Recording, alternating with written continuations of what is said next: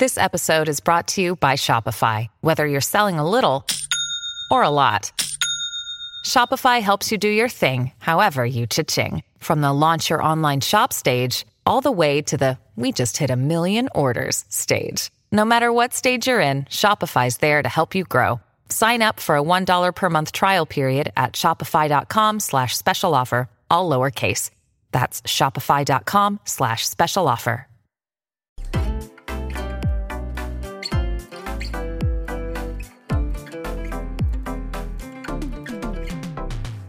Welcome, my friends, to the Bob and Brad podcast produced by Bob and Brad, the two most famous physical therapists on the internet. I am Bob, and I'm exactly one half of the Bob and Brad team. Today, we're going to talk about how to rehab your lungs after COVID-19, pneumonia, and/or surgery. Uh, by the way, before I go any further, I do want to mention that I had some recent surgery, and so if I sound like I'm drunk or slurring my words, both may be true.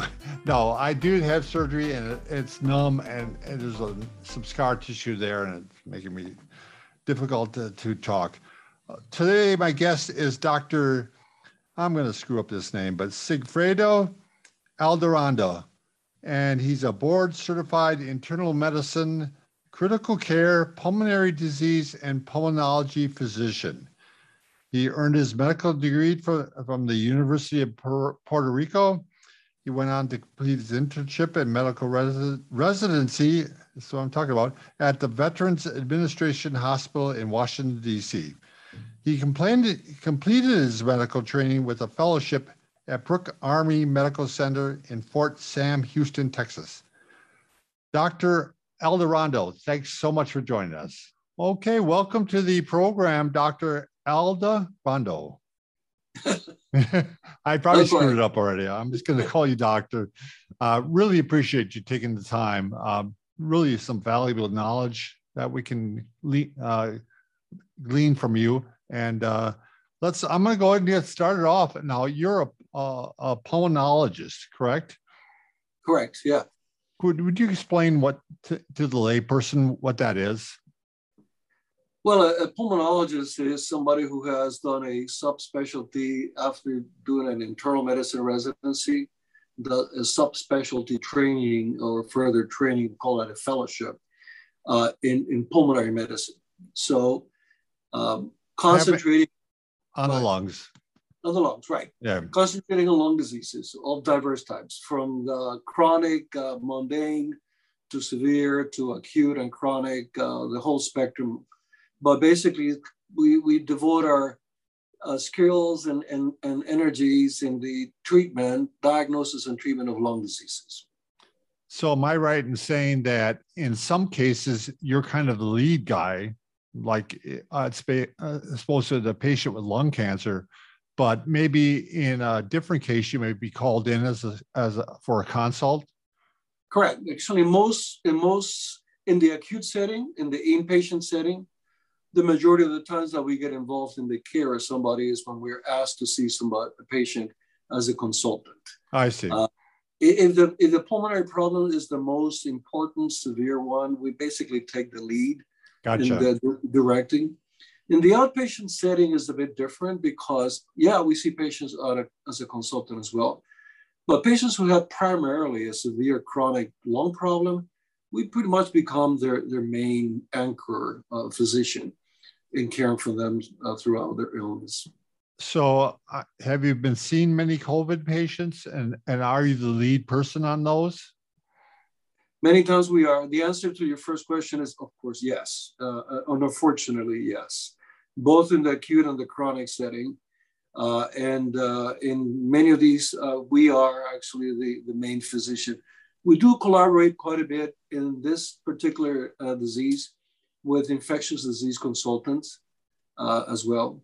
So usually uh, we are collaborating with an infectious disease uh, physician as well. Gotcha, gotcha. Are people with lung problems at a higher risk for obtaining COVID, or are they just more at a higher risk for having more severe issues? Yeah, rather the latter. Uh, no, um, there is no evidence uh, that by having any certain type of uh, lung disease, you're more likely to get infected.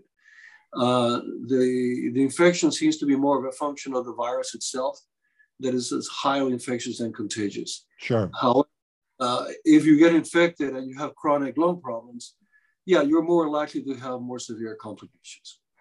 Would you mind taking a minute to talk about maybe patients with moderate to severe COVID and what kind of things are going on physiologically with those patients?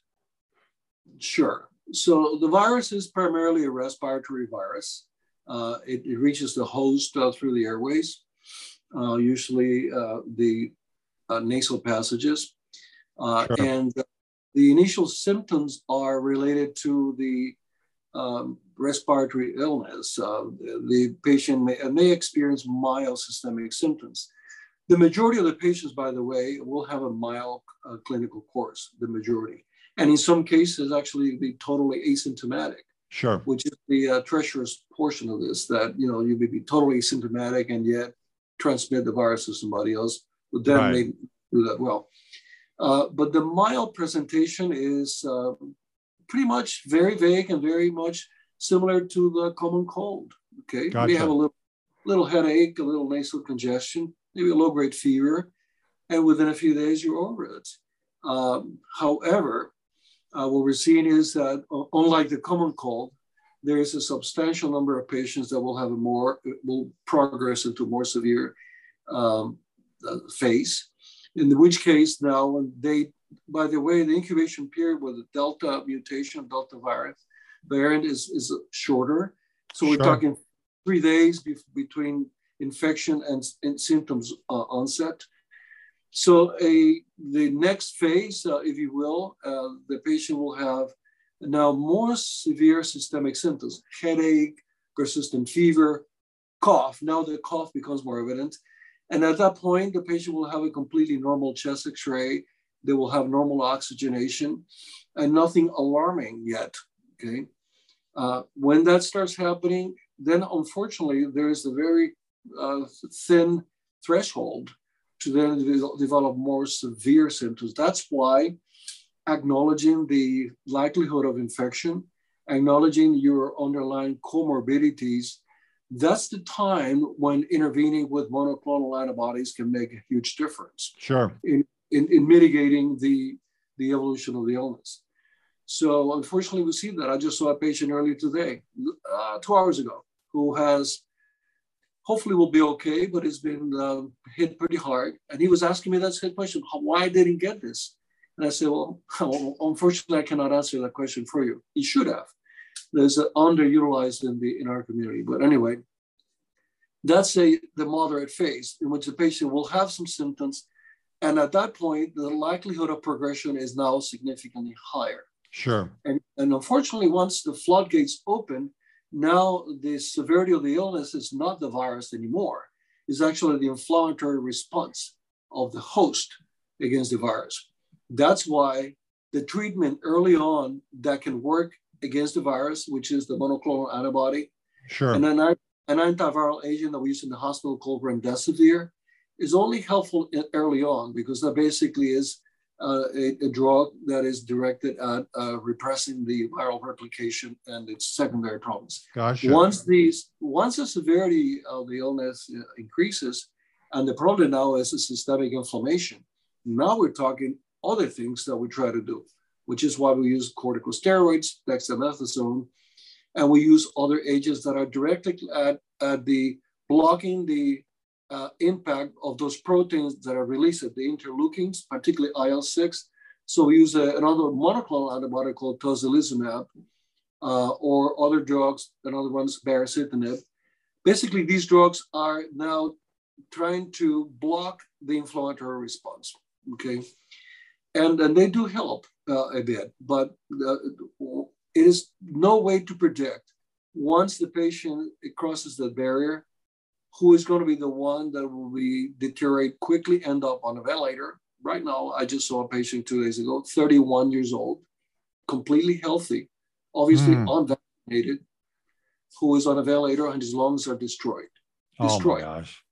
You know, 31 years old, previously healthy.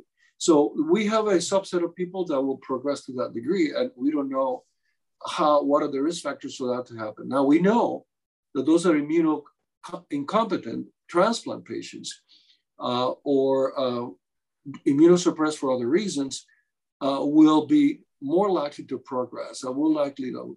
But you know, we have seen patients like that who actually did well. So it is not as a guarantee. It's just a mystery. It is. What we do know, and just that led to the most recent uh, recommendations regarding the booster shot, is that those people that are immunocompromised may not benefit much at all from the vaccine. Oh, really? They, yeah, the, their antibody response, uh, the immune response to the to the uh, uh to the vaccine is is completely uh, dwarfed uh, or, or significantly less potent, if you will, than the normal host, and that's sure. that's so people that are vaccinated who know are less likely to be protected by the vaccine are the ones that are should be front row to get the booster shot. Uh, this uh, inflammatory response, how does it present itself? I mean, what are the, some of the damages that the high yeah. level inflammation can present? Yeah, good question.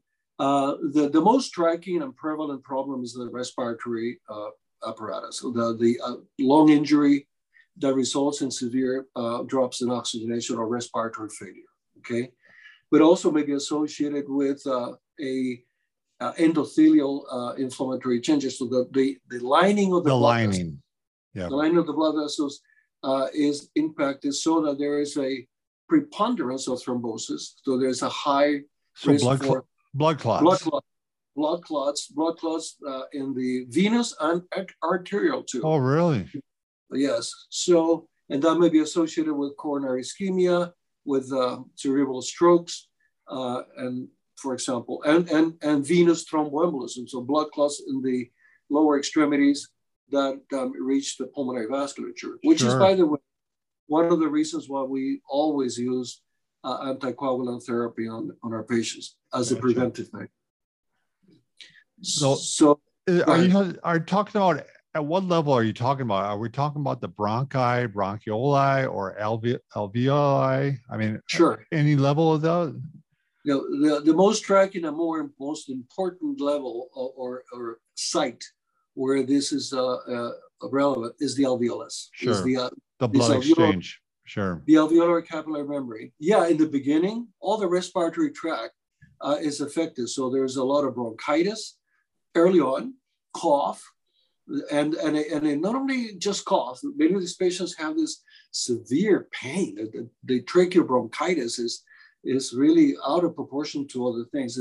They really complain to you of severe pain, which is which is one of the reasons we uh, mainstay of therapy includes inhaled corticosteroids uh, on oh, our sure. patients.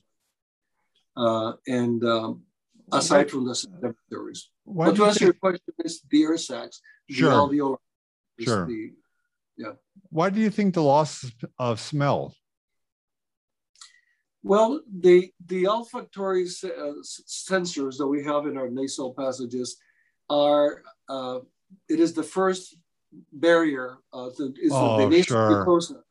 Well, by the way, we have a high concentration of nitric oxide in our upper respiratory tract. Yep. So yep. the the inflammatory uh, there's uh, uh, afferent sensors or nerve afferents in the respiratory tract that also have to do with uh, the sense of smell and taste as well.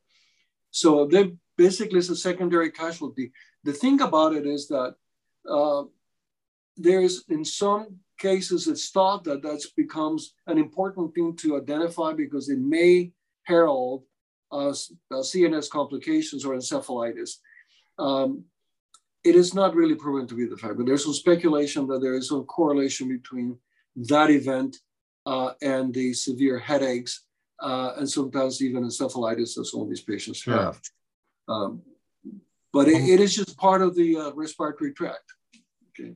My gosh, it's really cascade of events. So are are ventilators considered harmful now or helpful, or where are we at with that right now? Now it's funny you asked me that question because the same patient I was telling about was telling me, my wife just told me, call me, don't let don't let them put you in a ventilator because we have two people that are went on ventilators and died. Sure. And I said, well, I said, look, The issue is look at it differently. Uh, when the disease escalates to that level that you need mechanical ventilation, it's a big flag that is a very serious now uh, illness. Right. And your lungs are failing. So nobody will put you in a ventilator just because. It, the fact that it, it's done means that your lungs are failing. Now, to back to your question, uh, in the beginning of the pandemic, the uh, pandemic, there was this uh, notion that we wanted to avoid mechanical ventilation because uh, it was uh, potentially damaging and this and that. Mm-hmm. Well, the, the answer to your question is when mechanical ventilation is necessary, it is done. It allows the clinician to, in a more uh, reliable way, ensure that the oxygenation to the body is maintained. It gives you an opportunity to do what proning, what we do, is flate the patient on their tummy to improve their oxygenation by improving the relationship between blood flow and oxygenation. So, and uh, it allows you uh, to care for the patient better.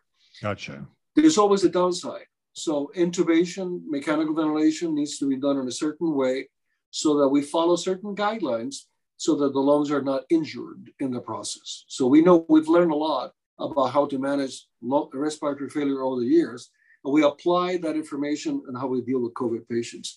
So, there's no contraindication to intubate and initiate mechanical ventilation.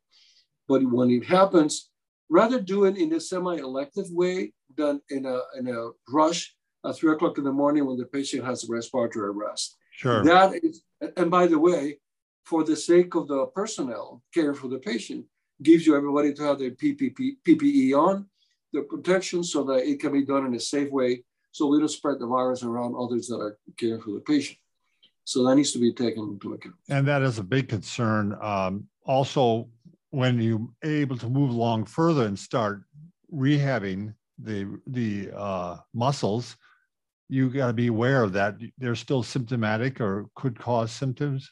I mean, sure. Well, not that it causes symptoms. So patients that are rehabbing, like any other patient who's recovering from respiratory failure, an acute, devastating critical critical illness, they will be weak. They'll be yeah. uh, generalized weakness. Uh, is a well-known entity in the ICU.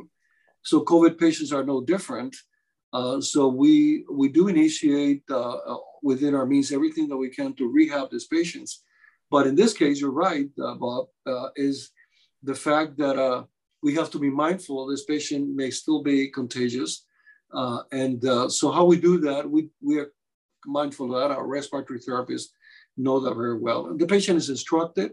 They explain how to what to do, and they can if they do any anything that will be potentially aerosol generating, they'll be by themselves uh, when they do sure. that. gotcha. So we've kind of talked a little bit about the medical portion, medical management of these uh, of COVID. So now I'd like to move on to more of the training that would go on for the respiratory muscle training.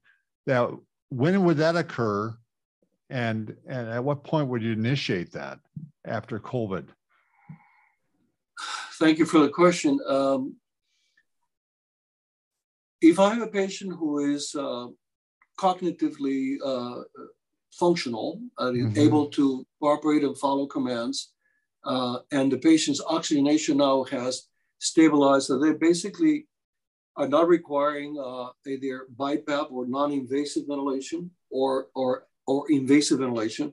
Basically, they're oxygenated with a nasal cannula. Sure. So, so they have access, they, their lips, oral cavity now is available uh, for um, exercising of the different, different types.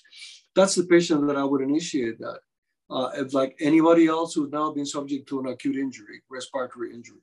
So what we do is uh, we encourage the patients to participate uh, with a series of, we, we do emphasize mobility uh, as much as we can. So that means getting off their back. Getting movement, uh, yeah. As you know, you in your field, you, you mm-hmm. know that. So, um, but the thing that is many times overlooked is the, the importance of exercising the respiratory muscles. And so we we provide our patients.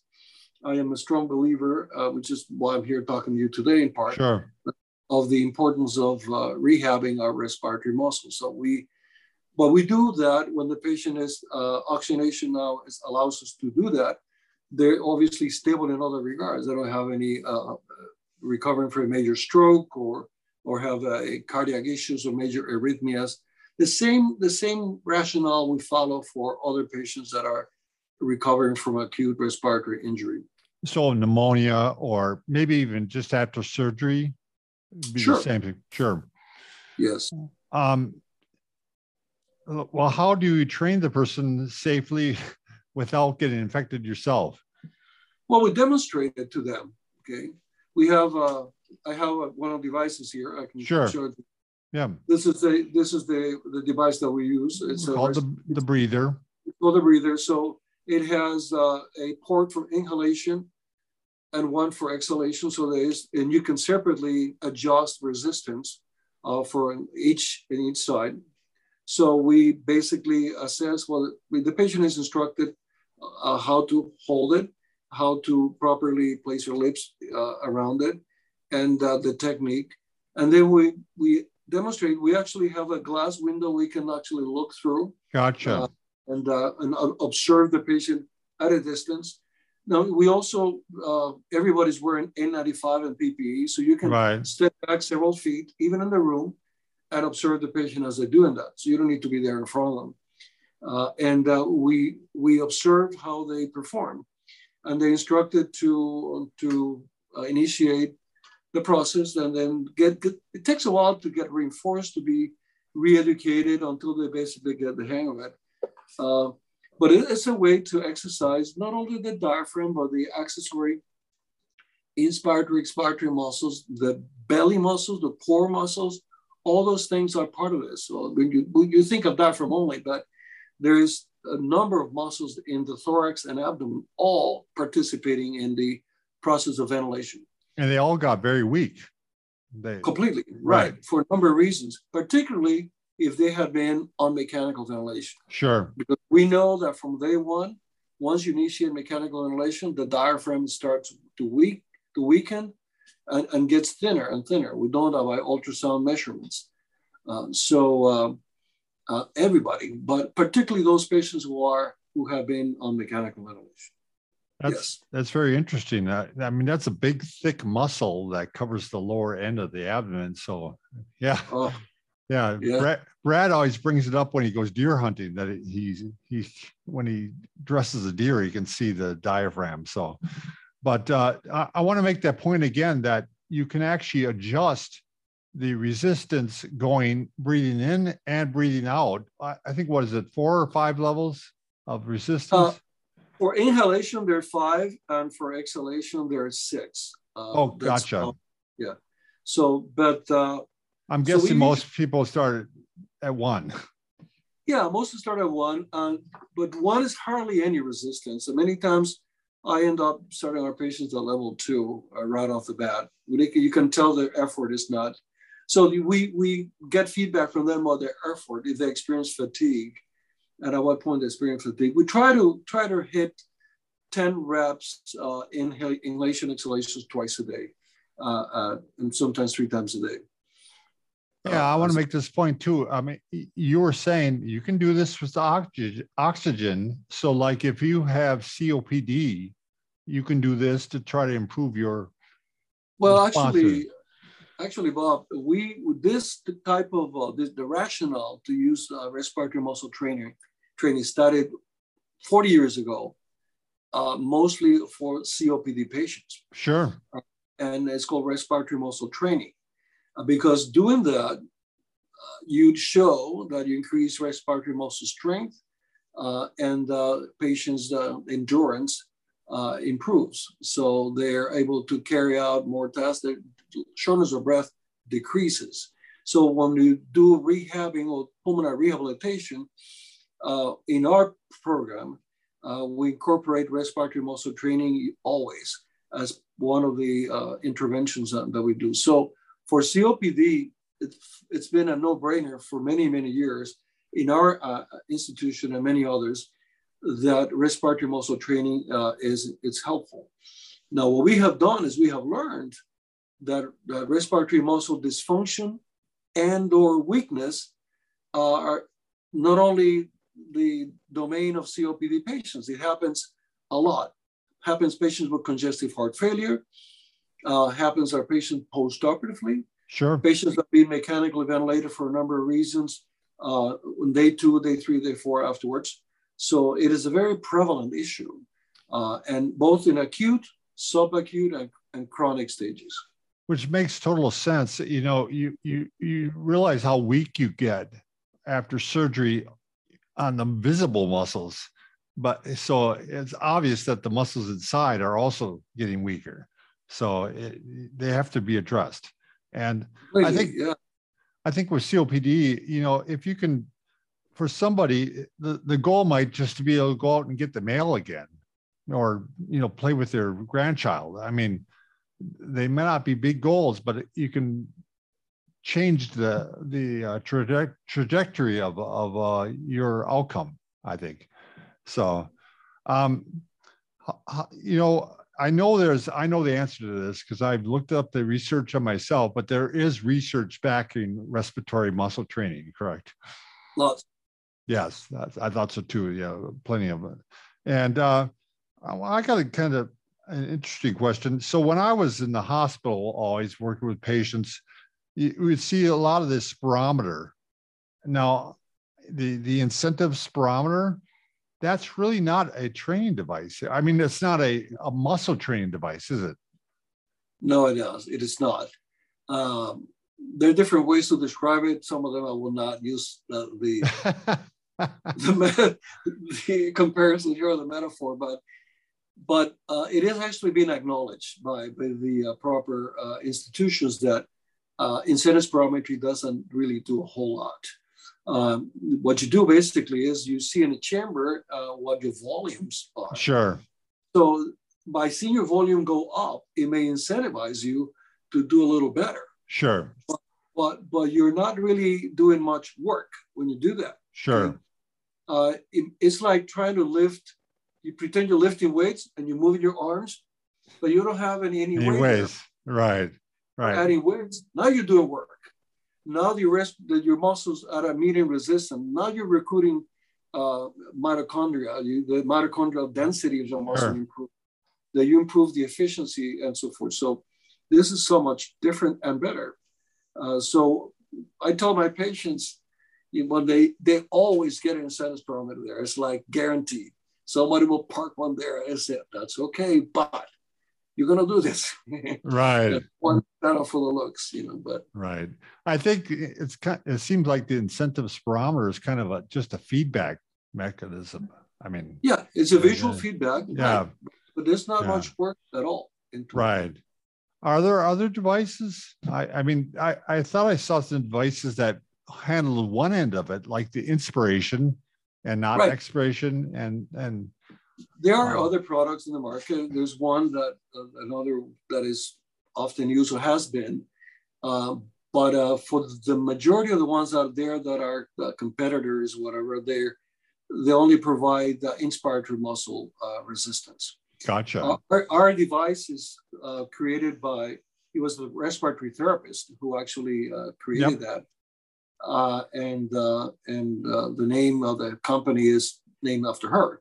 Oh, uh, cool. The PN comes from her name, uh, and uh, PN Medical. So it was quickly recognized to her credit, and, and others that collaborated with her that, hey, you know, expiratory f- muscle function or expiratory the the components of inspiration you don't only inhale you have to exhale and when you cough you exhale when you when you speak, when you phonate, you exhale.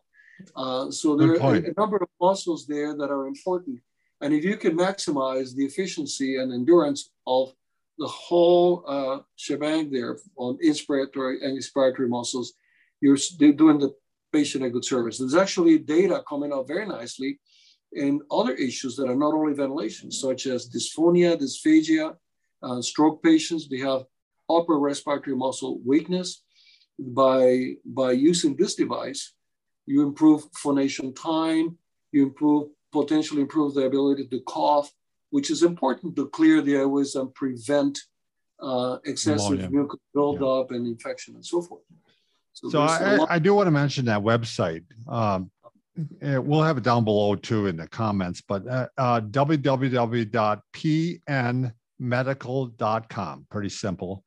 And yeah. uh, like like you were saying, it can be used with people who are having trouble speaking. Would that include Parkinson's disease? Yes. Yes. Okay. Yeah.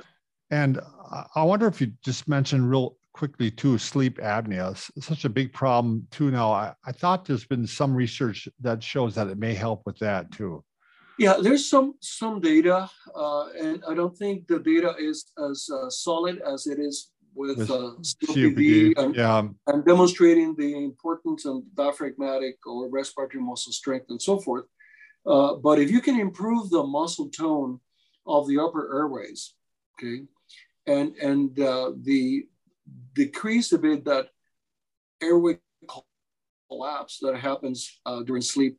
Uh, and you can improve your sleep pattern, you know, by coupling respiratory muscle training with uh, proper breathing and relaxation and so forth, and your, your sleep quality improves. You may actually see some benefits from that. But uh, I don't think, to be honest, that we can connect the dots and say that sure. if you use this device, you're going to uh, mitigate your sleep apnea. No, you can't really say that. Uh, but it's just one more thing in terms of uh, sleep hygiene uh, and respiratory function. And if you have obstructive lung disease, if you have respiratory muscle weakness already, then it makes sense to do everything you can to optimize that uh, so that even in, in your sleep, you may not see as much secondary gotcha. consequences. Yeah, it's certainly not going to be bad for you. no, not at all, of course. So, um, let's say you have a person here that's recovering from COVID or has COPD or has dysphonia or whatever. I mean, they can initiate this on their own, right? They don't need a prescription. Um, no, they, they don't. Uh, and the website actually uh, provides uh, information for the patients. And there's some uh, informational uh, didactic videos, a lot of resources uh, for the patients can can use. And there's a lot of research there, by the way, that they can tap on. Uh, it's always better, uh, best uh, to uh, do this with the consent and sure. and, and encouragement of their physicians or, or provider. The um, but no, you don't need a, a prescription. What is important is though that there's a rationale for it, uh, that there is a clarity of purpose, uh, that the patient is uh, not uh, barking at the wrong tree by uh, sure by doing so. They expect there's some un, uh, completely unrealistic expectations, right?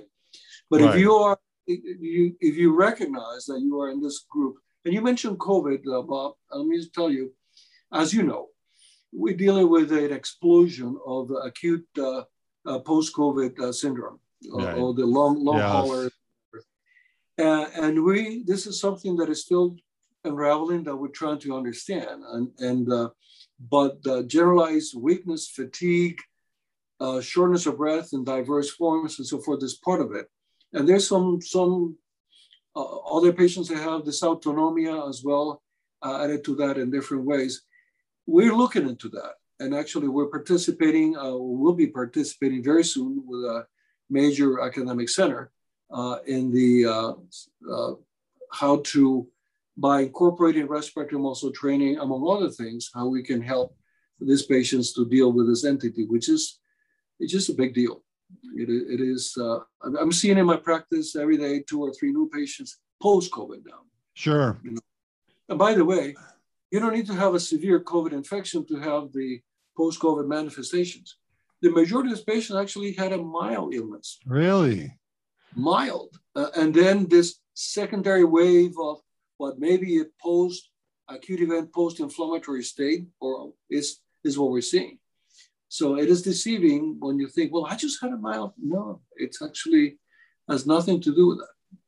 Yeah, it's funny. I, I had pneumonia several years back and uh, pretty severe case, and and uh, I recovered. And then months later, I was at the dentist, and my dental hygienist used to be a respiratory therapist, and she still could pick up on the wheezing that I had, and that was months later.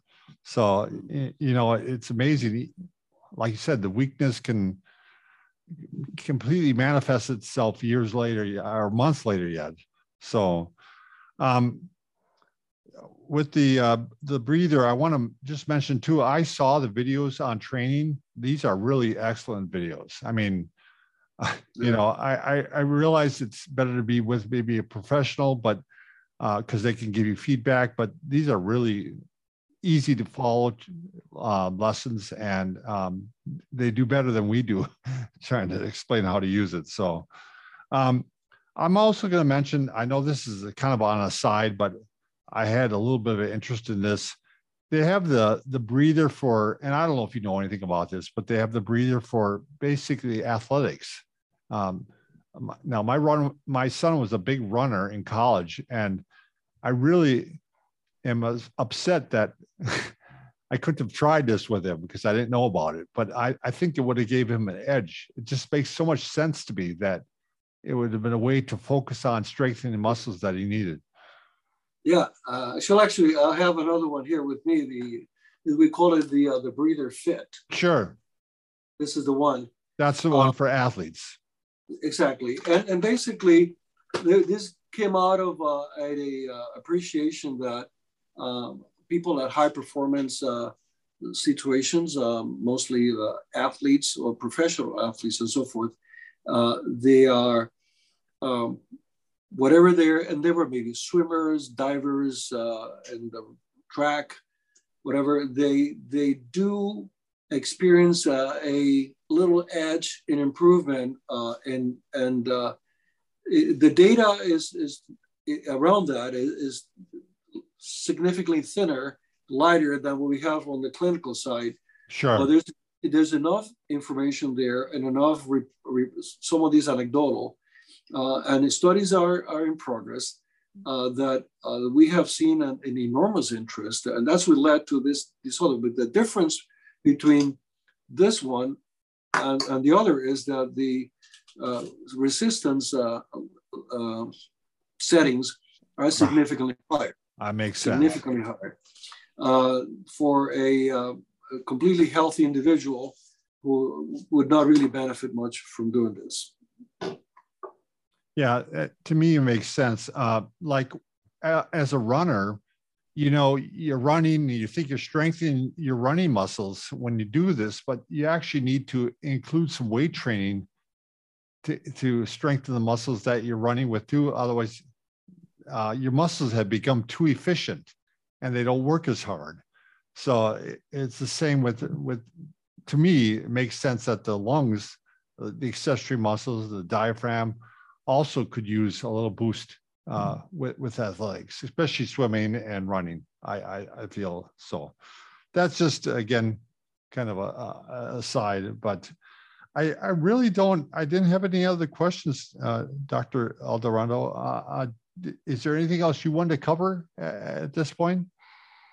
Well, uh, to me, so let's to, to be clear, we're talking we're talking about respiratory function, right? Uh, we're talking about the process of ventilation, right? Uh, is basically the bellows system uh, that allows us to create negative pressure so that we get an inflow of gas.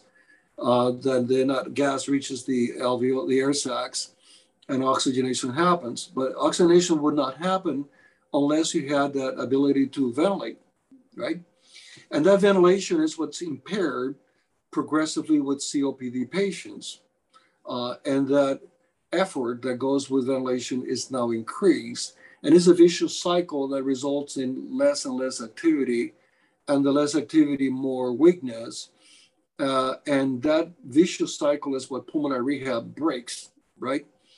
Uh, so we try to, in a safe way, retrain that individual to exercise.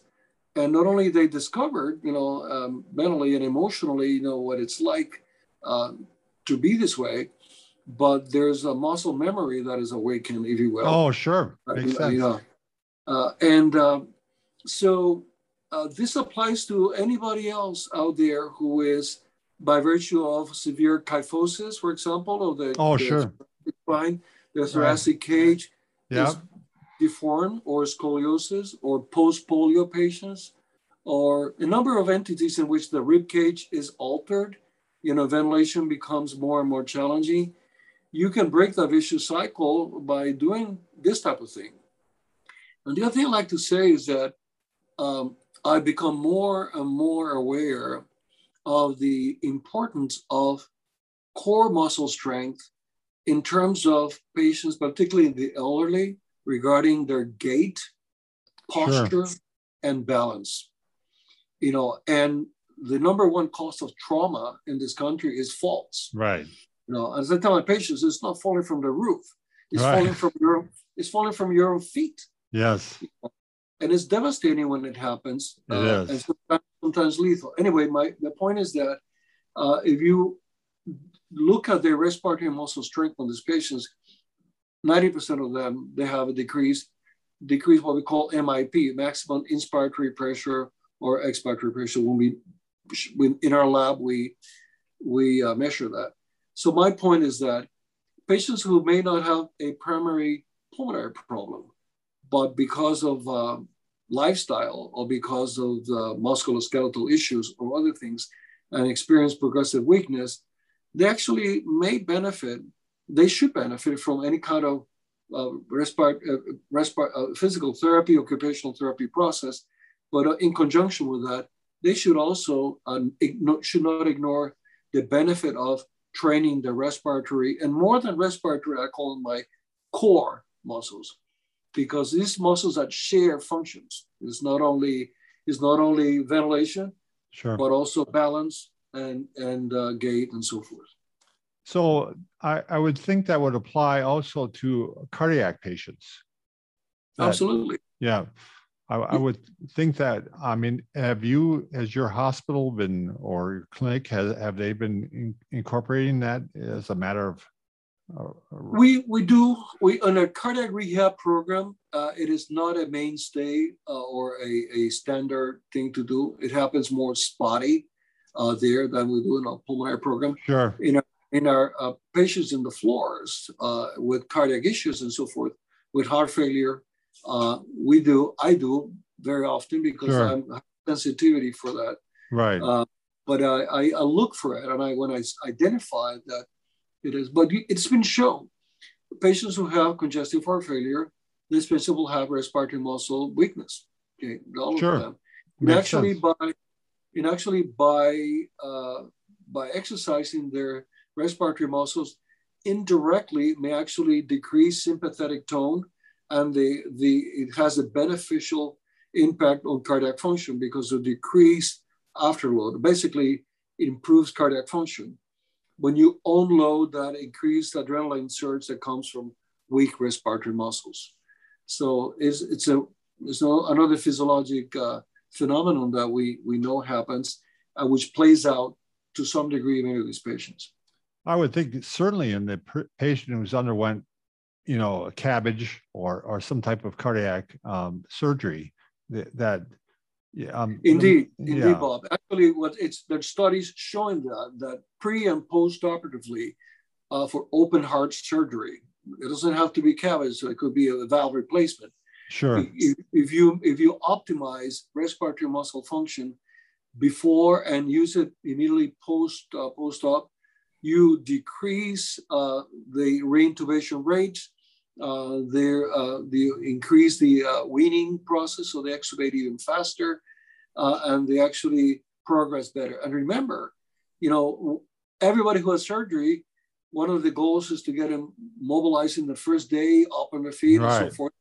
But if you're very short of breath, it's going to be more difficult to do that.